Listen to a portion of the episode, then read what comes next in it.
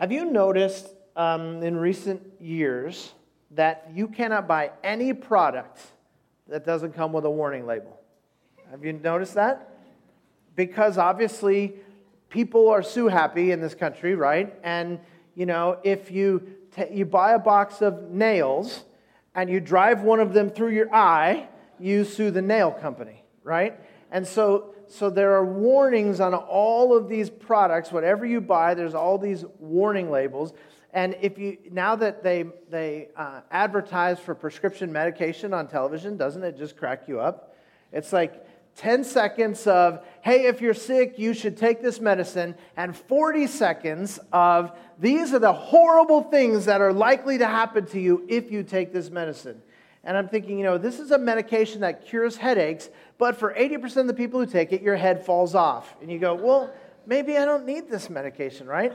But these warning labels are on everything. I, I, if, you, if you have a blow dryer like, like I do at home,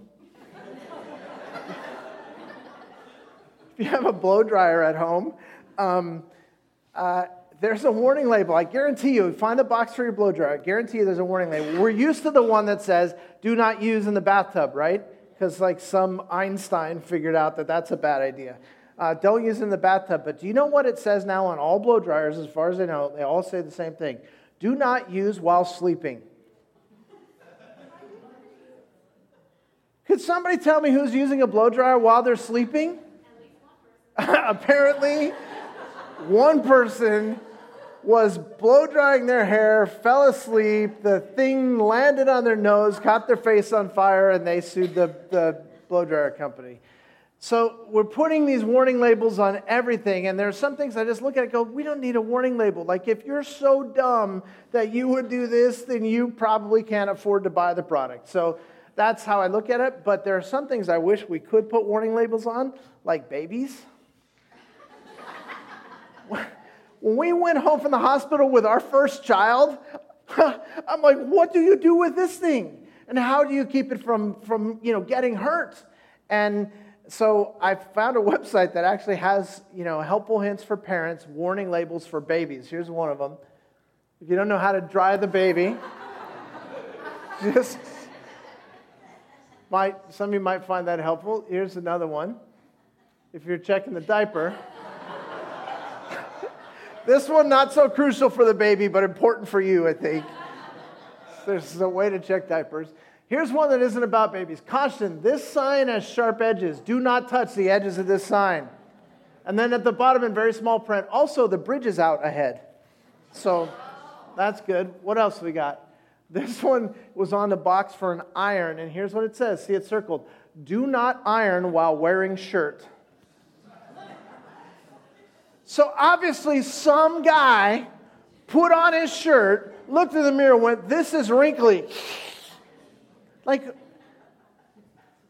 never mind. I'm sure that Jesus loves him too.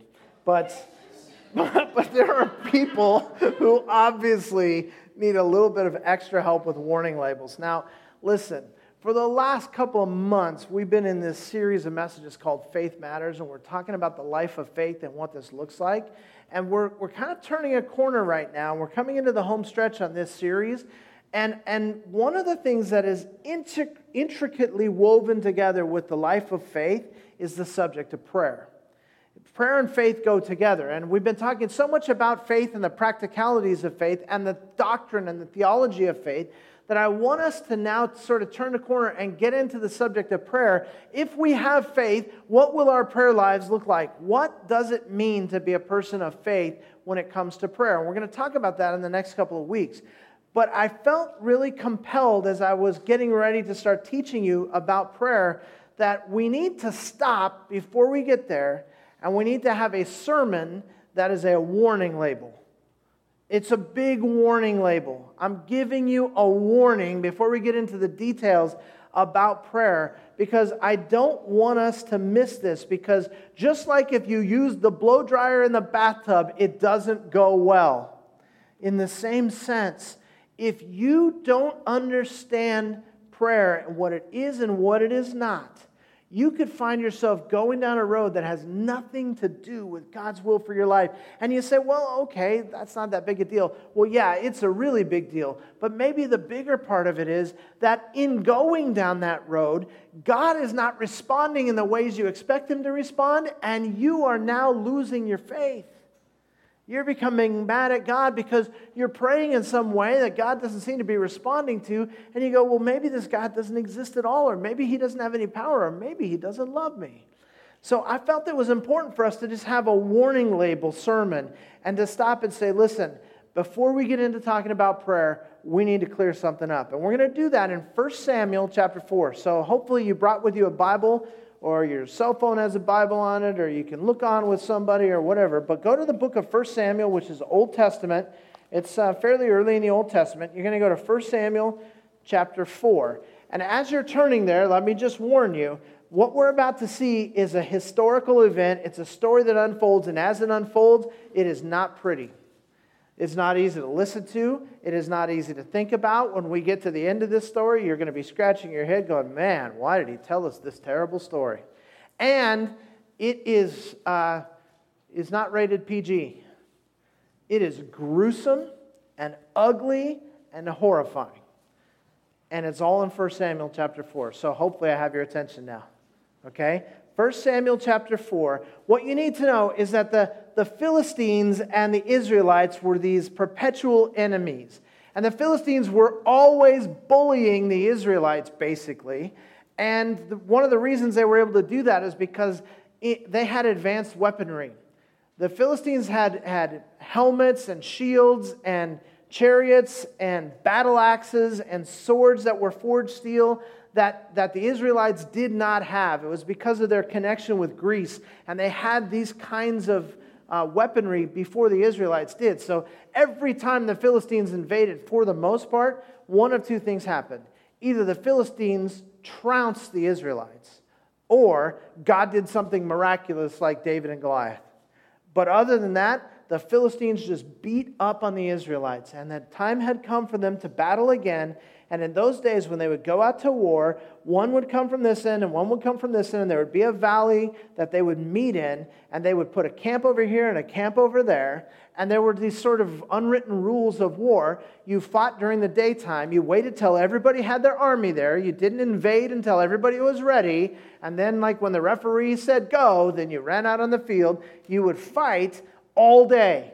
And when the sun went down, everybody stopped fighting some referee probably blew a whistle, and you went back to your camp because you didn't fight at night.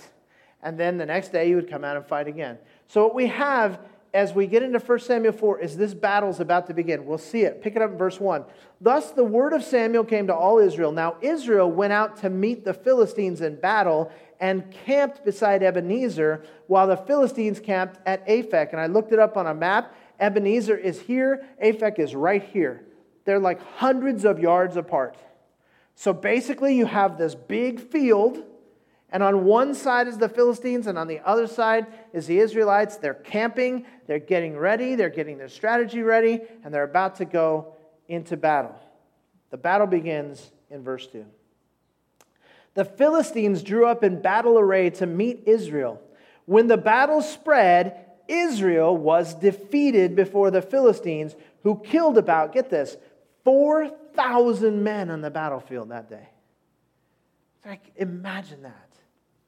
That they, they, they gather, they're ready, they go into battle. They have all this history and all these stories to tell about the times when God miraculously gave them victory over much stronger armies. They have faith in God. They're going to go forward and have this battle. They go out and they get so beaten down that when they finally call time out for nightfall, they go back to the camp, and there are 4,000 Israelite soldiers that don't make it back to camp.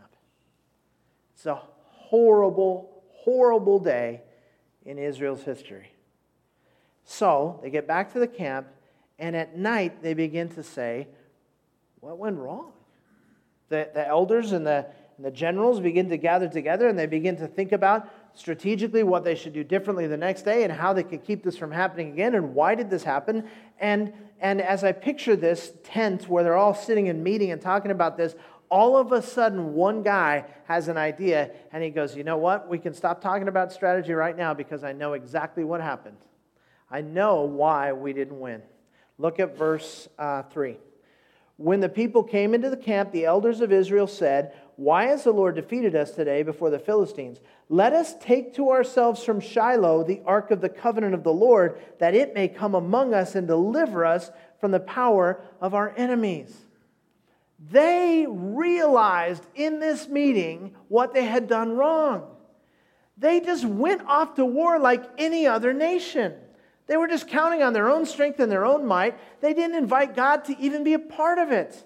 And they had stories in their history where when they marched into battle against great armies, they would put the priests and the um, singers out in the front and they would sing praises to God as they marched into battle. And as they kept God in the center of the whole thing, God would give them these great victories. And they realized, you know, the Ark of the Covenant, if you don't know what the Ark of the Covenant is, in these days, um, the Hebrews carried with them this box. And it was made of wood and it was overlaid in gold and it was very ornate. And on top of it were these, um, these carvings of cherubim, these angelic creatures.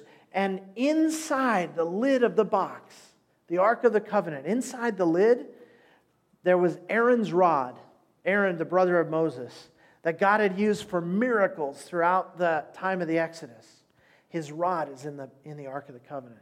There's manna from the time that they were in the wilderness, that food that fell from the sky, right? And it always spoiled the next day. There was some unspoiled manna that stayed inside the Ark of the Covenant as a reminder that God is a God who can provide for our needs.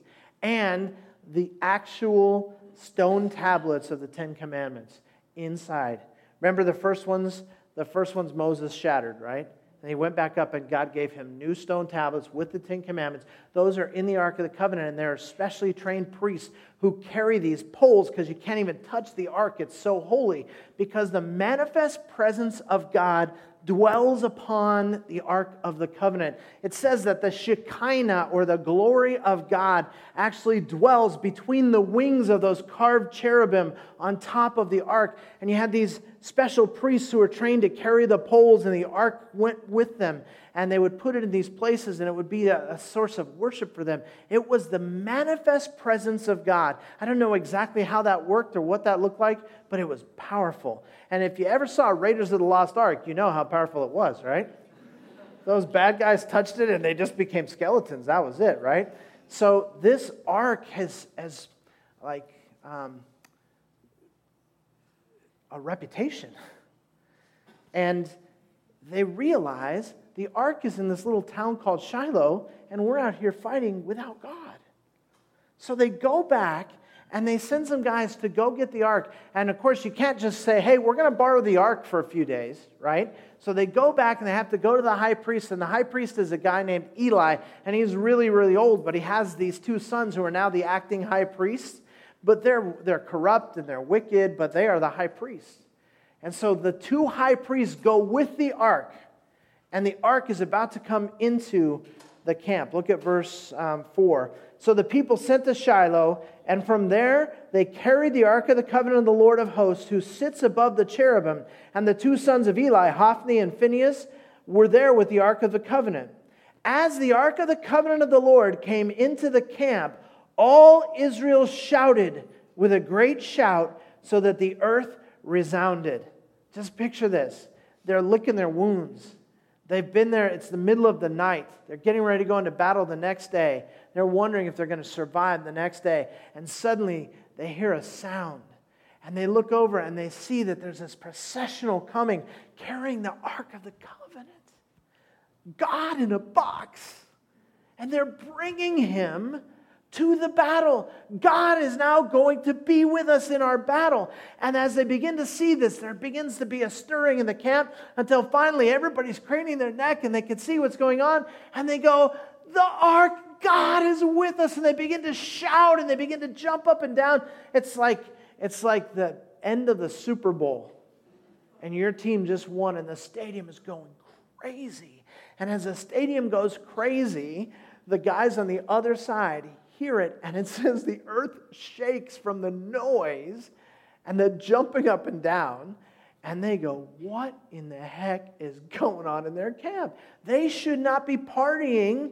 They just got crushed. What's going on? So look at verse 6.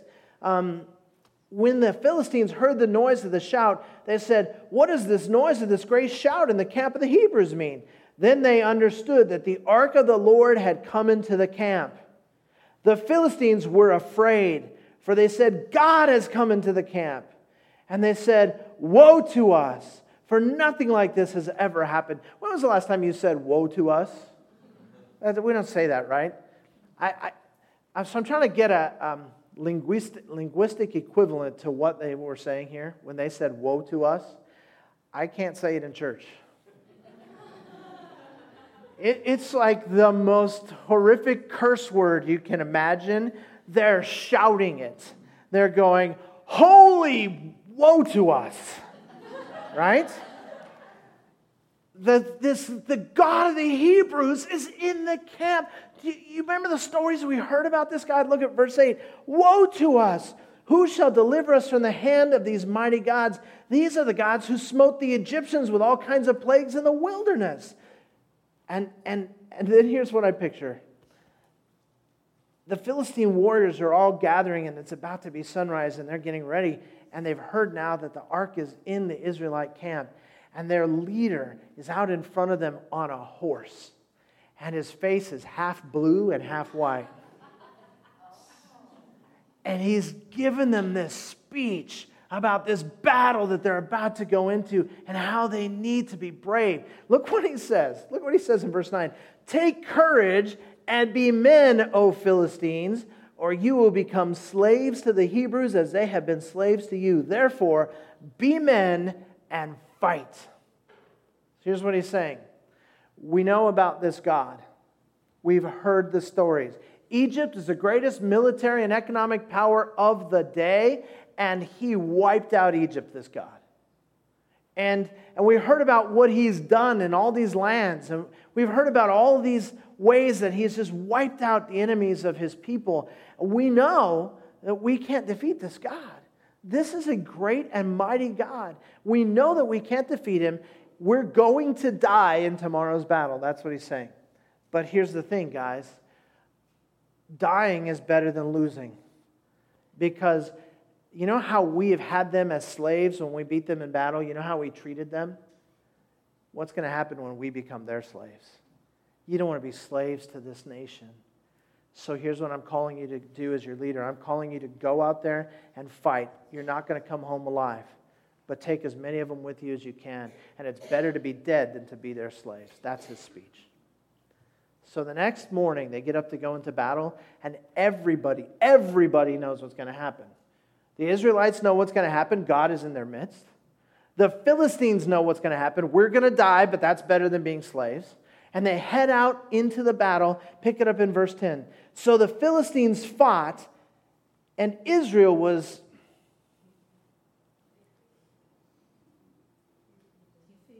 defeated.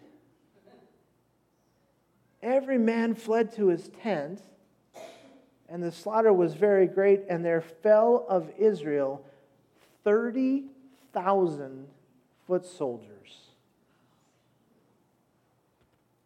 30,000. And, verse 11, the ark of God was taken. The ark of God was taken. They didn't just wipe out our soldiers, they stole our God. They took the Ark of the Covenant.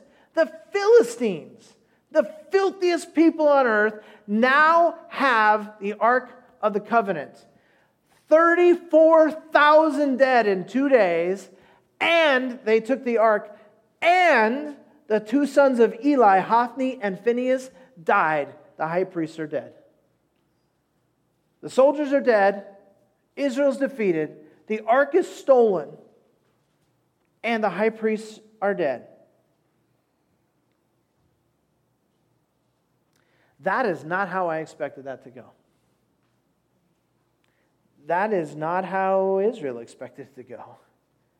Not even how the Philistines expected it to go. I mean, there, there's, a, there's a, a formula for this, right? You, you first have to admit your need for God, right? And then you have to pray and tell God what to do. And you have to believe that God's going to do it. That's what they did. They followed the formula.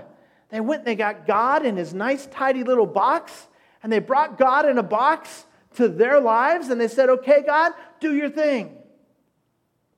And somehow, some way, for some reason, God didn't show up. God didn't do what they wanted him to do. You ever been in a situation as a, as a follower of Jesus where you just want your money back? You just go, you know what? Nothing that's happening in my life right now reflects these promises I've heard in Scripture. As this great God who loves me and has all this power and answers prayers and asking you shall receive and seeking you shall find, and I've been praying my guts out. Where is God? If this is what faith looks like, I don't need it.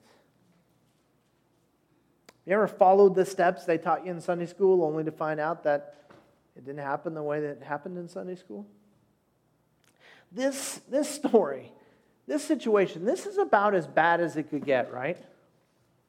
Oh, no, not close. Look at verse 12.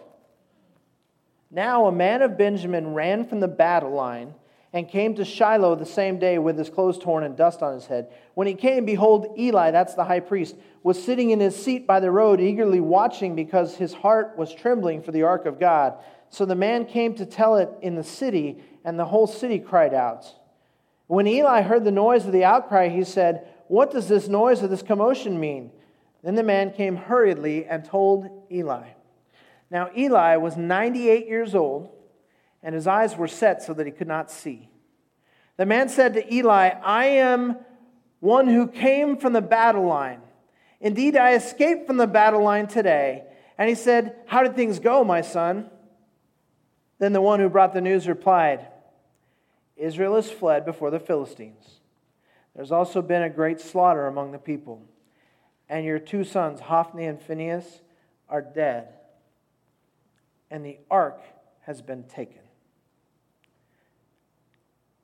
When he mentioned the ark of God, Eli fell off his seat backward beside the gate, and his neck was broken, and he died. For he was old and heavy. Thus he had judged Israel for 40 years. Now his daughter in law, Phinehas' wife, was pregnant. Finally, something upbeat. His daughter in law was pregnant and about to give birth. And when she heard the news that the ark of God was taken, that her father in law and her husband had died, she kneeled down and gave birth, for her pains came upon her. About the time of her death, she died during childbirth. The women who stood by her said to her, Do not be afraid, for you have given birth to a son. But she did not answer or pay attention. And she called the boy Ichabod, saying, The glory has departed from Israel. Do you have any friends named Ichabod? Any of you ever think of naming your child Ichabod? You know why? It means no glory. She named her child, The glory of God is no longer in Israel. And then she died. She said, The glory has departed from Israel, for the ark of God was taken. And that is the end of the chapter. There is no story about a superhero coming in and fixing it all. There is no story about how um, this was all a bad dream and in reality we really won the battle. This is the story. They followed the Sunday school rules. They brought God in his box and they put him in the middle of the battle, and everything went terribly wrong. What the heck? Here's the problem. Sometimes, followers of God, we lose sight of the fact that He's God. And we begin to think that He's a cosmic genie. And we rub His lamp and He does what we tell Him to do. And God says, I don't play that way. Here's the deal He's God, I'm not. And the all too common result when we have this God as a cosmic genie idea is that we rub the lamp, it doesn't work out the way we thought it would. And then we come to the conclusion that either God is not faithful, or God cannot be trusted, or God doesn't love me, or God doesn't have any power, or God doesn't exist, or whatever. So that's why I'm putting a warning label on this. Because in the next few weeks, we're going to talk about getting with our God and calling on His name. And we're going to talk about what prayer really looks like and how God has a plan and how He does answer prayer. But before we get to any of that, we have to understand something. All the promises of God that come in Scripture, they come in a context. And the context is a relationship of love and obedience. It is as we walk by faith, as we walk in obedience to God, that God responds through his promises. But his promises come as if then statements. If my people who are called by my name will humble themselves and pray and seek my face and turn from their wicked ways, then I will hear from heaven. Then I will heal their land. See, if you look at so many of the promises of God, you will find that they are always in Scripture in the context of a loving relationship of worship and obedience.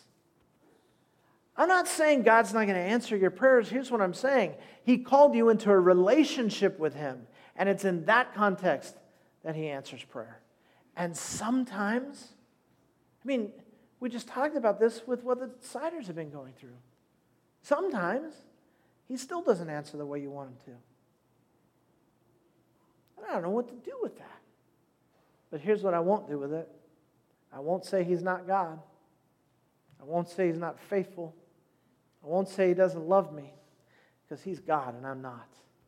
And the one thing we have to know is that as we enter into the life of prayer, it cannot be about me telling God what to do and, God expe- and, and expecting then God to do what I tell him to do.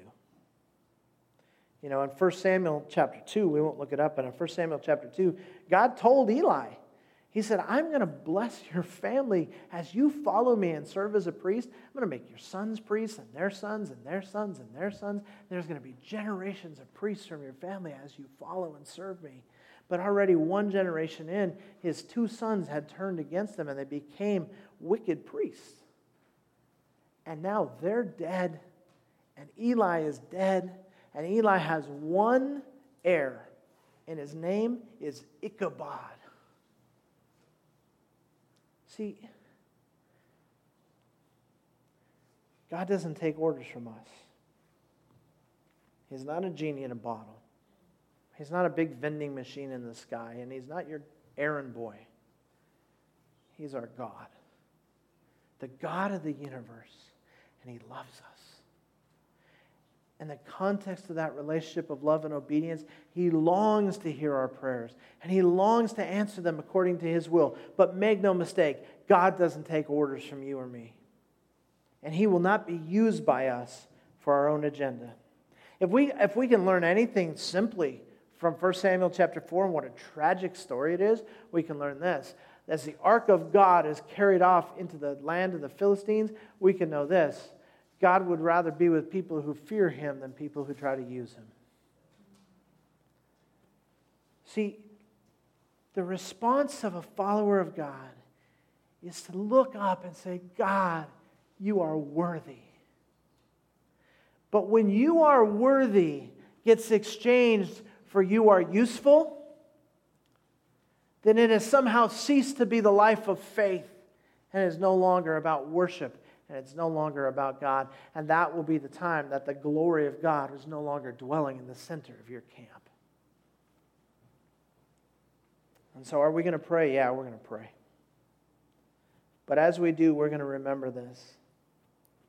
If you look in the New Testament and listen to the words of Jesus, literally dozens of times he speaks these two words follow me, right? He says it in all four Gospels again and again follow me, follow me, follow me, follow me, follow me. You can't avoid it. It's all over the four Gospels. Follow me. You know what he doesn't say? You know what you won't find anywhere? Use me.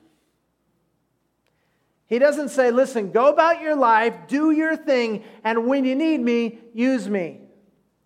Because some of us see God, we've, we've been taught to treat God like he's some sort of an attack dog that we keep in a cage and we just give him a little bit of food and we rattle his cage now and then because when we need him, we're going to open that gate and we're going to go, Sic him, God, sic him, God, come on, God, sic him.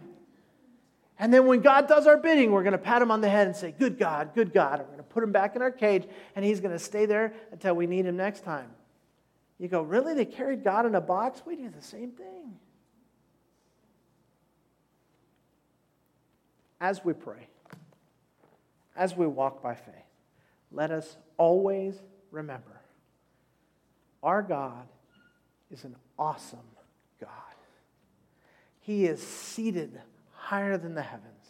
His ways are not our ways, His thoughts are not our thoughts, and He is not on our agenda. You said, well, the scripture says God is for us. He is for you, He loves you. In the context of that love relationship, that involves our trust and obedience. And when we begin to order God around, that's when we can be sure the glory of God has departed from our camp. Let us instead follow the example of Jesus crying out to his Father in the Garden of Gethsemane Please, please, please answer my prayer in the affirmative. Don't make me do this.